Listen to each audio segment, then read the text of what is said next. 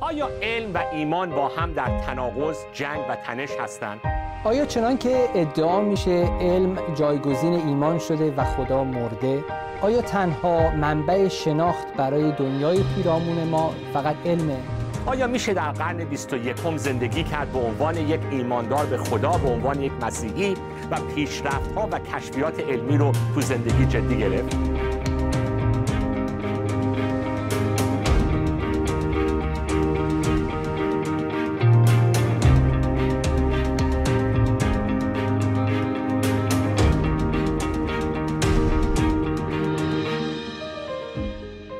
دوباره دوستان عزیز من ساسان توسلی هستم و این جلسه 22 و آخرین جلسه فصل اول ما درباره علم و ایمان هست. وقت ما تو استودیو داره تموم میشه. بهتون قول میدم که سری های بعد این صحبت علم و ایمان رو با هم دنبال خواهیم کرد. ولی امروز وارد جلسه 22 این سری برنامه اون هستیم. با دوست عزیزم برادرم منصور برجی. منصور جان خوش آمدید سلام میگم خدمت شما و همینطور بینندگان محترم برنامه. امیدوارم که اونها هم تونسته باشن با دنبال کردن این برنامه به اندازه که من در این مصاحبت با شما و بررسی این کتاب های مختلفی که اینجا معرفی شد خدمتشون یاد گرفته باشن. بسیار عالی. بحث ما ادامه داره از هفته گذشته. موضوعی رو مطرح کردیم که به انگلیسی میگیم anthropic principle اصل انتروپیک و صحبت ما درباره نظم و طراحی خلقت هست.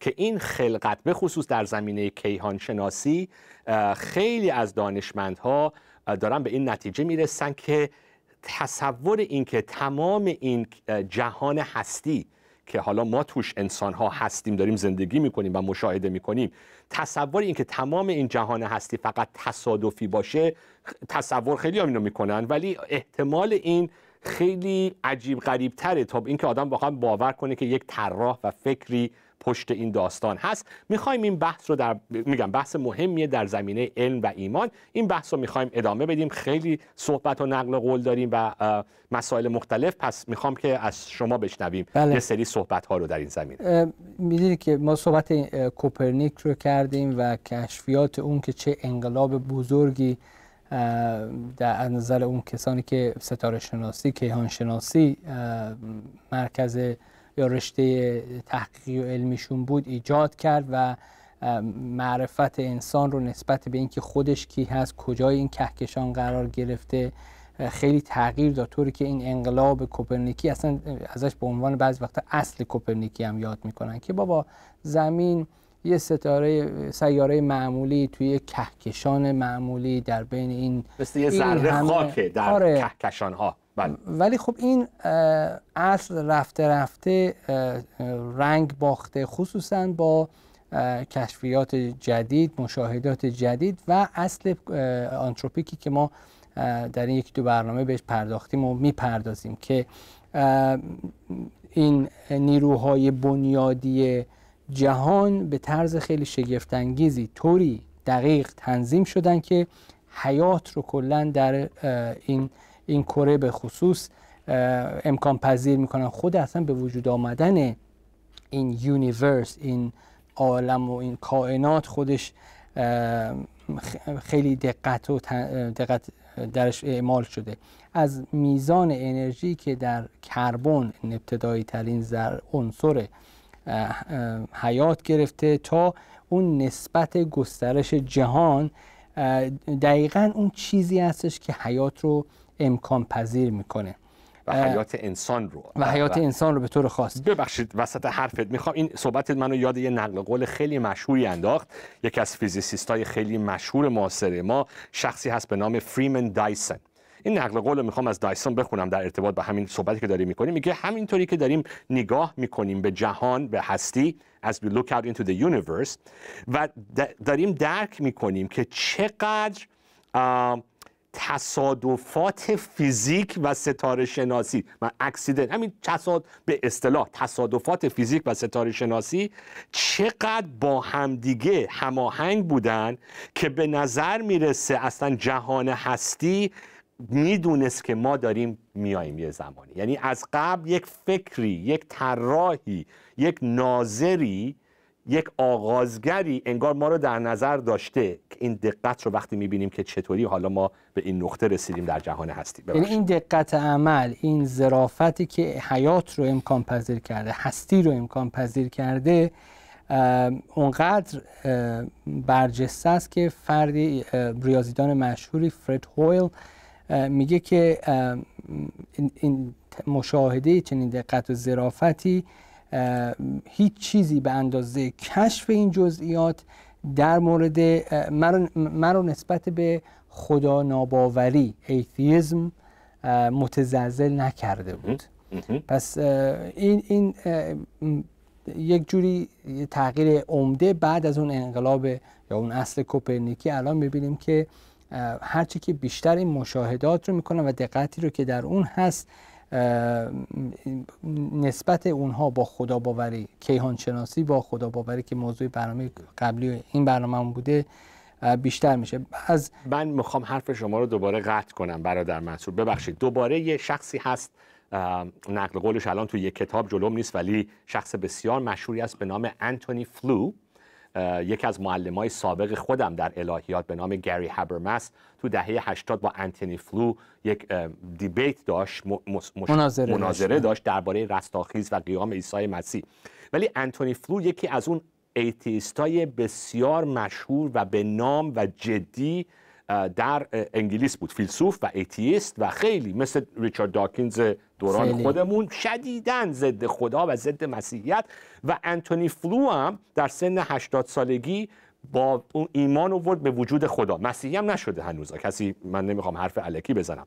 ولی یکی از دلایل این که به اومد به این نتیجه رسید که خدا و خالقی وجود داره همین موضوع نظم و ترتیب خلقته. که گفت بعد از یک عمر آتئیست بودن نتیجه تحقیق این نظم و ترتیب و تنظیم خلقت من رو به این نتیجه رسون که باید خدایی وجود داشته باشه. این مثلا می‌خواستم بگم که فقط این فرد هول نبود که گفت چالش من به خدا ناباوری چالشش واسم زیاد شد. خیلی ها دارن با این مسئله واقعا کلنجار میرن. بله. این دقتی که حالا ما داریم الان خیلی کلی در موردش صحبت می‌کنیم. چند تا مثال شما تو برنامه قبلی زدید و به کمک اون تشبیهاتی که تو این کتاب بهش اشاره شده یه مقدار روشنترش کردیم. اون مثال تیراندازی رو گفتید که یک سکه رو باید از اینجا نشانه بگیره و در منتها علیه کائنات در فاصله چند 20 میلیارد سال نوری. میلیارد سال نوری اون رو دقیقا به هدف بزنه آره. و همین همین چیزهاست که خیلی تکان دهنده است شاید نزدیکترین و ملموستر ملموستر به ما همین فاصله دوری زمین و خورشید باشه که برای حیات رو برای انسان امکان پذیر می‌کنه. اگر یه مقدار دورتر بود اونقدر سرد می‌شد که برای ما این امکان وجود نمی داشت اگه خیلی نزدیکتر بود آب بخار می‌شد باز امکان حیات وجود نداشت. یه تغییر وقتی میگیم یه کم یه تغییر دو درصدی حتی ممکن بود یک کمچین اثر فاجعه باری داشته باشه. در مورد نیروی جاذبه و حرارت هم همینطور.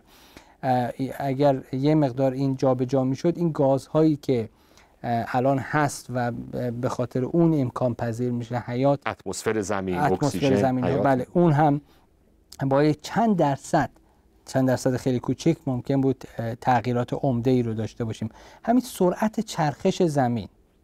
یک مقدار این سرعت بیشتر بود. بادها خیلی فاجعه آمیز می‌شد اثرشون اگه خیلی کمتر بود فاصله گرمای روز و شب انقدر شدید می‌شد که باز حیات رو غیر ممکن می‌کرد. برای همین اون دانشمندی که چند بار ازشون اسم بردیم آقای هیوراس که یک دانشمند فیزیک نجومی است. یک سری پارامترهای مختلفی رو کنار هم می‌گذاره که معتقده که باید همه این پارامترها طوری دقیق تنظیم بشن تا حیات رو بر روی یک کره در کل این universe امکان پذیر بکنه و شانس وجود چنین کره یک در ده به توان سی هست. بازم برای کسانی که یک مقدار این با علوم ریاضی یا حداقل یک در ده به توان سی آشنا هستن می‌دونن که این چقدر احتمال این صحبت این که یک کره بتونه توش حیات باشه. حیات وجود بله بله بله, بله. پس این این صحبت هیوراس رو که کردی می‌خوام عزیزان یه کتاب هیوراس رو معرفی کنم و یه وبسایت هم به شما عزیزان معرفی کنیم. این کتاب رو من تو جلسه پیشم استفاده کردم. هیوراس کتاب های زیادی نوشته و مؤسس یک سازمان مسیحی هست به نام Reasons to Believe. و این کتابی که حالا من تو استودیو آوردم ازش The Creator and the Cosmos خالق و جهان هستی. شما وقتی میگی که هیوراس چند تا پارامتر مطرح می‌کنه چند تا چند صد تا پارامتر رو هیوراس مطرح می‌کنه. صحبت یکی دو تا سه تا چهار تا پنج تا پارامتر نیست. و اون وبسایتی که الان در خدمت شما می‌ذاریم روی صحنه می‌تونید پارام... این چند صد تا پارامتری رو که پارامتر منظور اون تنظیم و میزان و دقت نیروهای مختلف تناسبهای مختلف هست هیو راس خیلی قشنگ document می‌کنه. پارامترهایی که گفتیم. حالا بنده تو صحبتهای علمی جلسه پیش که خودم نصفشم نمیفهمیدم از نیروهای جاذبه و نیروی نگه داشتن هسته اتم و نیروی الکترومغناطیسم و تناسبهای مختلف در رشد توسعه کهکشان ها و غیره. هم یعنی ده ها و ده ها پارامتر هست برای به وجود اومدن ماده و کهکشان ها اون یه سری پارامتر است. یعنی مثلا همینی که درصد این که چطوری اتما با هم جمع شدن چطوری قسمت زیادی از این چطوری ستاره ها شکل می‌گیرن. این تمام این قوانینی که فقط به وجود اومدن کهکشان ها رو شامل میشه بعد وارد پارامترهایی میشیم که حیات رو روی کره زمین چیز می‌کنه. امکان پذیر, امکان پذیر می‌کنه. بله. پس یعنی می‌خوام بگم صحبت دو نوع نظم و ترتیبه. یکی نظم و ترتیب در کل جهان هستی یکی نظم و ترتیب برای به وجود اومدن حیات روی کره زمین. و صحبت میگم یکی دوتا نیست توی توی حالا کتابش چند صفحه چند صفحه. شما حالا تیتر فصلش هم هست A Just Right Universe فصل 14 کتاب. یه،, یه،, یه جهانی که دقیقا برای ما هستش و مثلا میگم اینو حالا من صحبت اینو می‌کنه که میگه اگر نیروی قدرت نگه داشتن اتم بیشتر بود هیدروژن شکل نمی گرفت اگر کمتر بود عنصرهای دیگه شکل نمی گرفتن اگر نیروی ضعیف اتمی فرق داشت و دوباره این ستاره ها شکل می گرفتن صحبت قدرت جاذبه رو می‌کنه قدرت الکترومگنتیک نیروی الکترومگنتیک رو می‌کنه. قدرت نسبت الکترومگنتیک به قدرت جاذبه و نسبت الکترون به جرم میگیم. مس... جرم الکترون و پروتون که نسبت اینها باعث میشه که مولکول های اتم با همدیگه شکل بگیره و انواع و اقسام حتی تو خود ابعاد یک اتم نسبتهای وزنی نسبتهای قدرتها و نیروهایی که توی یک اتم وجود داره و جرم اتم و نمی‌دونم انواع و اقسام پس ابعاد مختلف ماده انرژی سرعت نور سن چیز قدمت کهکشان ها و فاصله کهکشان ها حتی از همدیگه. از یه سری پارامترها اونه و بعد یه سری پارامترها درباره حیات روی زمین. که میگم بنده به خاطر بیسوادی خودم دیگه وارد جزئیات نمیشم. ولی حالا شما مثال قشنگی از زمین و فاصلش با خورشید و سرعت زمین و این رو گفتی. ولی می‌خوام بگم که صحبت فقط چند تا نکته انگوش شمار نیستن. ده ها و صدها پارامتر که در این خلقت می‌بینیم. بفرمایید. بله می‌دونم که برخی که زیاد از این شاید گرایشی که ایجاد می‌کنه توجه به این مشاهدات این دقت در همه این جزئیاتی که شما ازشون اسم بردید و پارامترها خوشحال نیستن و برای اون اون لوپ هول اون راه, فرار. راه فراری که دنبالش میگشتن تئوری های جایگزین رو هم مطرح کردن.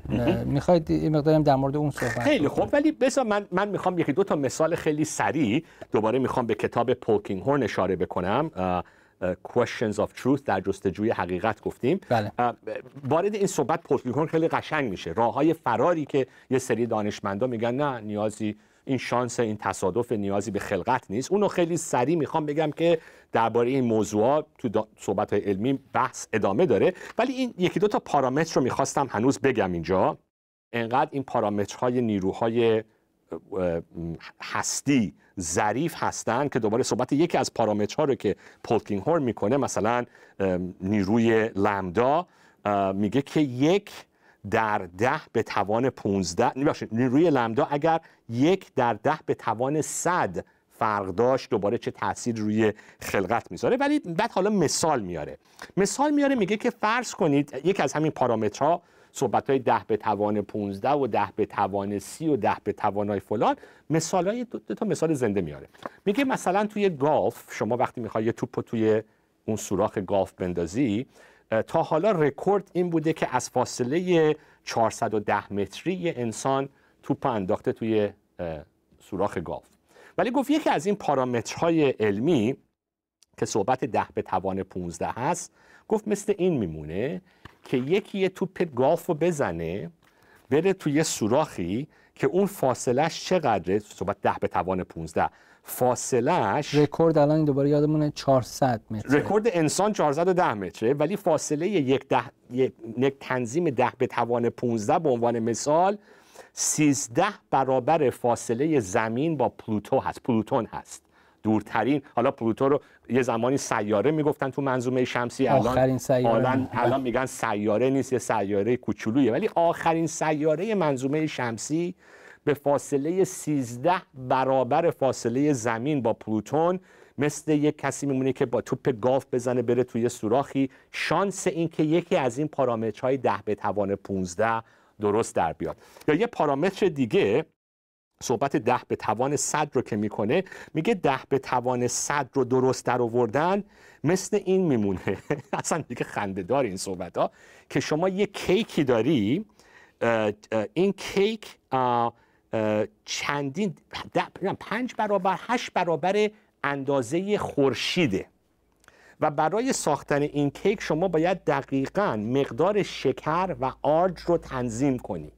حالا اگر فقط یک ذره شکر یک دونه یک گرین شکر میگیم ذره شکر بله، یک ذره شکر بالا پایین بشه تو این فرمول شکل دادن یک کیک که چند برابر خورشیده اون در نمیاد اون فرمول اون کیک در نمیاد. فقط با اختلاف یک ذره شکر در این فرمول شکر و آرد به در نمیاد نه اینکه درست میشه ولی حالا شیرین نیست یا فلان. اصلا اصلا به وجود نمیاد. به وجود نمیاد. این پس یکی این فقط یکی از اون پارامترهای ده به توان صده. یعنی می‌خوام بگم که من که خودم اصلا از میلیون و میلیارد دیگه اونورتر اصلا حالیم نمیشه. اینا چه اعدادیه. ولی صحبت اینه که آقا وقتی که اینا رو دونه دونه بغل هم می‌ذاری. حالا شما صحبت فاصله زمین با خورشید رو گفتی دو درصد این ور اون ور می‌شد. دو درصد تازه خیلی بالاست. ما صحبت های زرافتی رو می‌کنیم. یک در ده به توان 15 و 20 و 50 و 100 زرافت هایی که اصلا عقل انسان نمی‌تونه تصور کنه.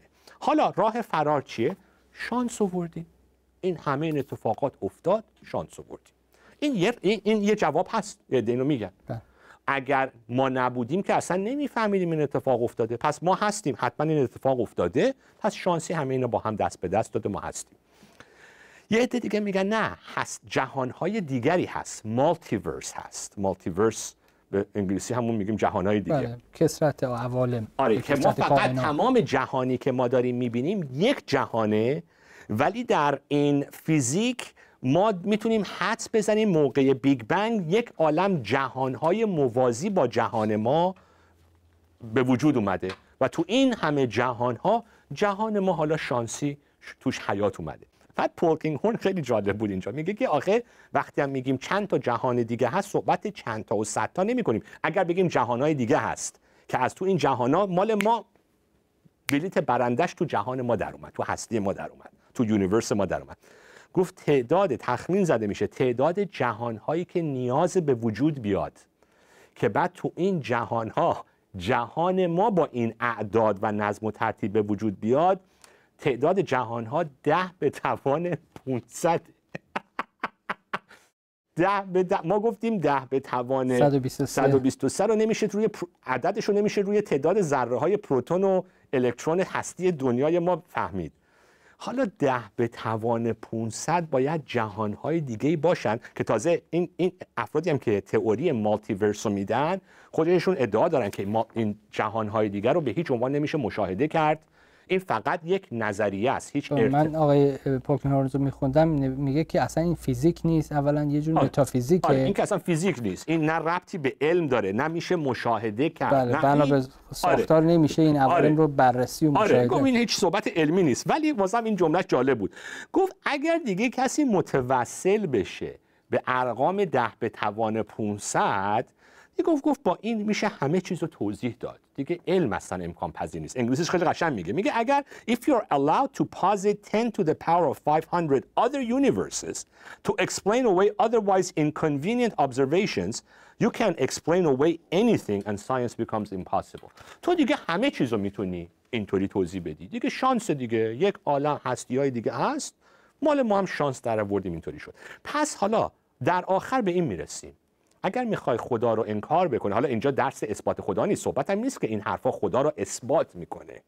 ولی می‌خوایم اینو بگیم که علم امروز با ایمان داشتن به خدا که خالق این دنیاست نه تنها تناقض نداره بلکه خیلی هم تطبیق داره.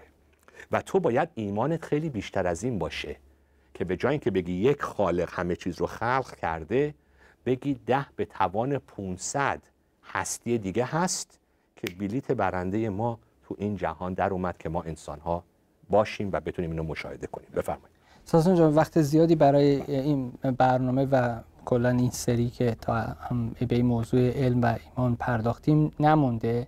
ولی فکر می‌کنم تو این وقت پایانی خوب باشه توضیح بدیم در مورد اینکه اولا این صحبت هایی که ما تا الان داشتیم سعی نکردیم علمی رو از داخل کتاب مقدس استخراج بکنیم این منابعی که شما اینجا خیلی هاشون معرفی کردید منابعی بودن که از جدیدترین و معتبرترین داده های علمی استفاده کردن و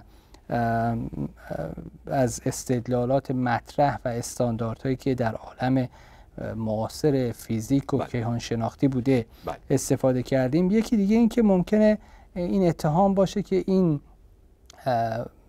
این اینجور استدلالات گاهی اوقات خدای رخنه های این, این واژه بله این نکته مهمیه فراموش کردیم اینو. بله. بله. آیا واقعا اینه؟ یعنی هر جا که علم یک دفعه در میمونه یه چیزی نیست شما میگید آها ببین این نشان خداست بله. این خداست. این ای- اینو این ای کاش من اصلا یادم رفت این موضوع رو بگم. پس باید حالا در سری های بعد این رو مطرح کنیم. لنوکس اینو خیلی قشنگ میگه. جان لنوکس ریاضیدان دانشگاه آکسفورد میگه که این خدای رخنه ها نیست این صحبت ما. God of the gaps نیست.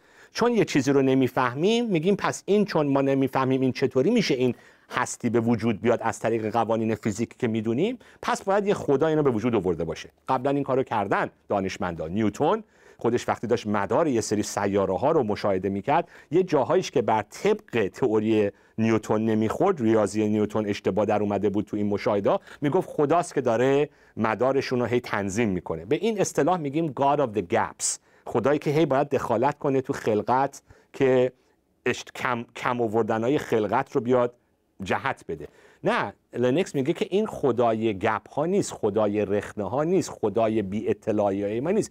چون اطلاع پیدا کردیم از علم میگیم این خداست که یعنی نیاز به خدا داره این سیستم.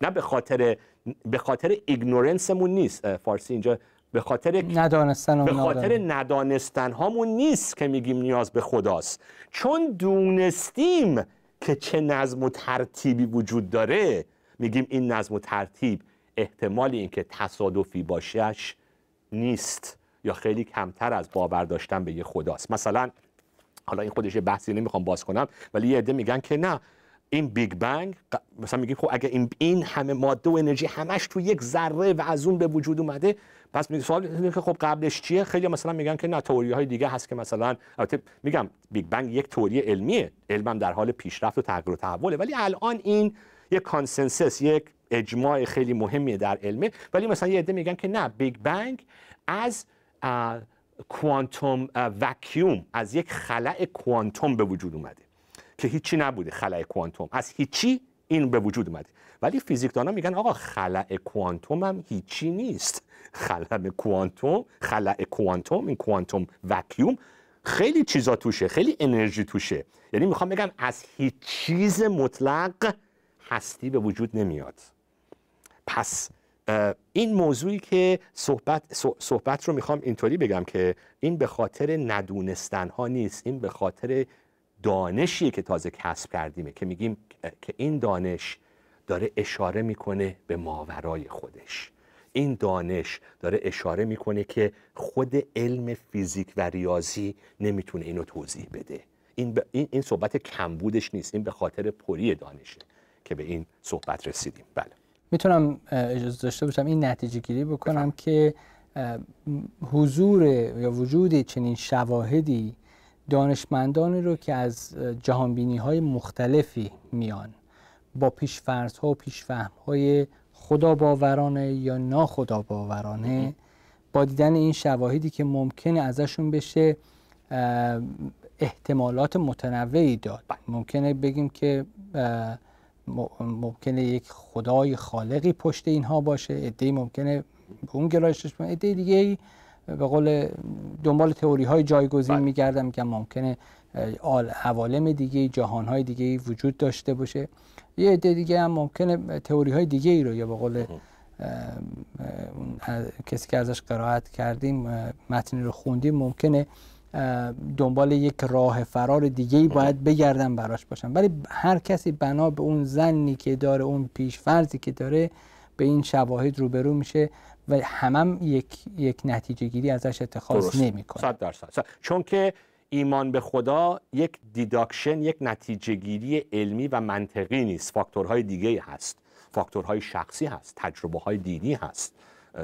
اجتماع هست. یعنی می‌خوام بگم ولی ولی صحبت اینه که علم من فقط لب کلام لب کلام اینه که داده های علمی ما نه تنها ما رو از باور به خدا تو قرن 21 دورتر نکرده بلکه داره برای خیلی نزدیکترم می‌کنه. و ما تازه اصلا وارد زیست شناسی نشدیم. همین مسائل ژنتیکی اطلاعاتی که تو ژن و دی ای هر موجود زنده هست که حالا توی فصل بعد به امید خدا واردش میشیم. ما فقط صحبت کهکشان کهکشان شناسی میگیم کیهان شناسی. کیهان شناسی رو داریم مطرح می‌کنیم پس و هنوز به بحث داروین بله و بله. مباحث درسته پس, پس دوستان عزیز ما بالاخره چه با پرحرفی چه با توضیح چه به خاطر پیچیدگی بحث وقتمون دیگه به پایان رسیده. ولی هنوز خیلی مباحث هست درباره علم و ایمان که باید بهش وقت بدیم. از جمله مسئله خود داروین تکامل و بعد وارد صحبت های خواهیم شد در فصلهای آینده به امید خدا درباره دیدگاه های مختلف خود جامعه مسیحی.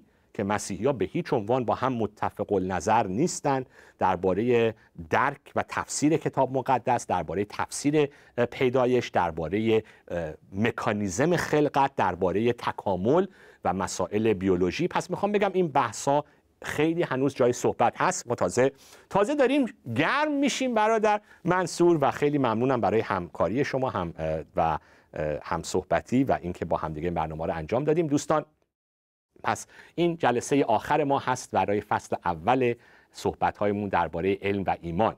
ولی همونطور که گفتم بحثای خیلی مهم و, و مطرح هنوز مونده که به امید خدا در فصلهای آینده در سری های آینده به این موضوعات می‌پردازیم. ازتون تشکر می‌کنم که با صبر پای این صحبت ها نشستید در طول این چند ماه گذشته و امیدوارم براتون مفید بوده باشه. امیدوارم شما رو به فکر اوورده باشه. امیدوارم شما رو تشویق کرده باشه و امیدوارم خودتون علاقه من بشید. دنبال کنید بحث‌های علمی و درک علمی رو. مسعود جان شما میگه می‌خوای خداحافظی کنید از دوستان. بله، خیلی ممنونم از اینکه تا الان توجه داشتید و صبورانه به این مطالب توجه کردید. امیدوارم که برای پرسش هایی هم که ممکن براتون پیش اومده باشه کنجکاوی شما رو ترغیب کرده باشه و به علم و دانش علم پژوهی چنان که تون اول برنامه گفتیم چقدر اهمیت داره به عنوان عملی عبادی که خدا رو با تمام دل فکر و نفس و قوت خودت محبت کن. امیدوارم که این برنامه کمکی بوده باشه در راستای همین هدف. خدا به همراهتون تا برنامه های بعدی و سری های بعدی.